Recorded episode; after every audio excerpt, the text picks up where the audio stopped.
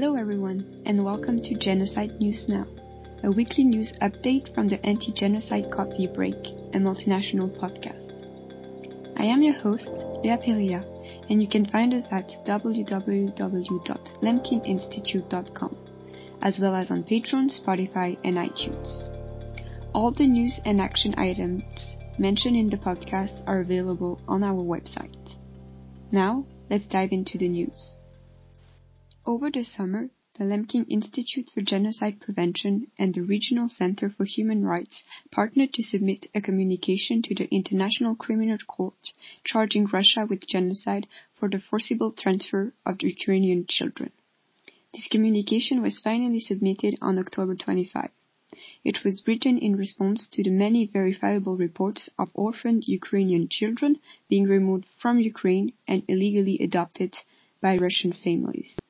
The communication specifically names Maria Lvova-Belova, the Russian Presidential Commissioner for Children's Rights, as a perpetrator of genocide in regards to Article 6, paragraph E of the Rome Statute of the International Criminal Court that identifies as an act of genocide the intent to destroy a group through the forcible transfer of children from one group to another, in this case, the transfer of Ukrainian children to Russia. The communication can be viewed in its entirety on the Lemkin Institute website and the Ukraine project. Our next news piece comes from Afghanistan. Since the Taliban took back control of the country last year, there has been an increase in systematic violence against the Hazara community. The Hazara are a minority ethnic and religious group native to the Hazaristan region of Afghanistan that has been facing discrimination and violence in Afghanistan for decades. Most recently, on September 30th, a suicide attack on the Kaaj Education Center in Kabul, Afghanistan, left more than 35 children dead. The Hazara are Shia Muslims in a majority Sunni country. Since the Taliban's takeover, the threat of genocide against the Shia minority has increased dangerously. Due to this danger, Afghanistan's representative to the UN, Nasir Ahmad Faik, has asked the United Nations Committee to investigate the growing instances of what he deliberately called acts of genocide. The Lemkin Institute has released a statement warning that repeated targeting of schools and children strongly suggests the intent to annihilate the Hazara by eliminating the very persons able to ensure the future of the community. The full statement is available on our website under the Statement tab. Next, we have an update on China. China's President Xi Jinping was reinstated for a third term as China's president and leader of the Communist Party. This happened alongside two amendments to the party's constitution to further strengthen Xi's power. The meeting of the Congress where these changes were announced took a dramatic turn when the former Chinese president, Hu Jintao, was suddenly escorted out of the room, a bold display of Xi's unquestioned power. There is speculation that Xi will be given the title of People's Leader, a title that had not been officially used since Mao Zedong, which could suggest that Xi will no longer face term limits. If Xi rises as the people's leader, he will be a lifelong president and have total control over China's government until he decides to step down, or until his death. Moving on to Bosnia and Herzegovina now, where a documentary directed by Boris Malagurski and called Republika Srpska, The Struggle for Freedom, was broadcasted, although being based on a false narrative of the war that destroyed the country between 1992 and 95.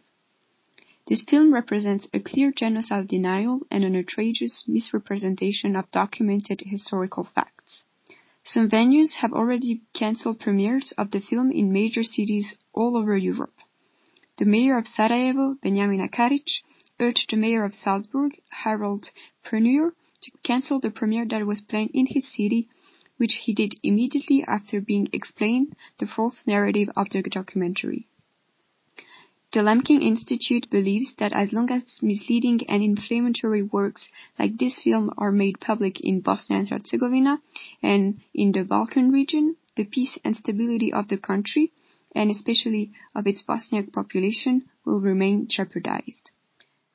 The last piece of news we have for you today is the recent election in Italy.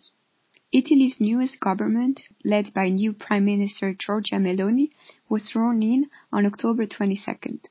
Meloni is Italy's first female prime minister and the leader of the party Fratelli d'Italia, which is seen by many as the modern inheritor of Italian fascism. Meloni's party belongs to an alliance with other far-right parties such as Matteo Salvini's far-right Lega Nord or Silvio Berlusconi's Forza Italia. Meloni has appointed Salvini and Antonio Tajani as her two deputy prime ministers. Salvini has a history with being anti-immigration as a former interior minister.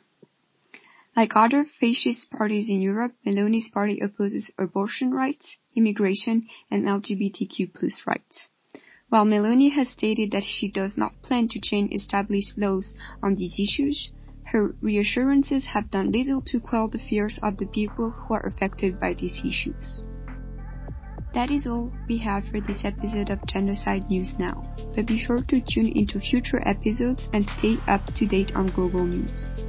Moreover, be sure to visit our website at www.lemkininstitute.com for more on our work in the field of genocide prevention. And if you would like to take action and make an individual difference, feel free to take a look at our list of resources on our Take Action page on our website. Thank you for listening and have a great day.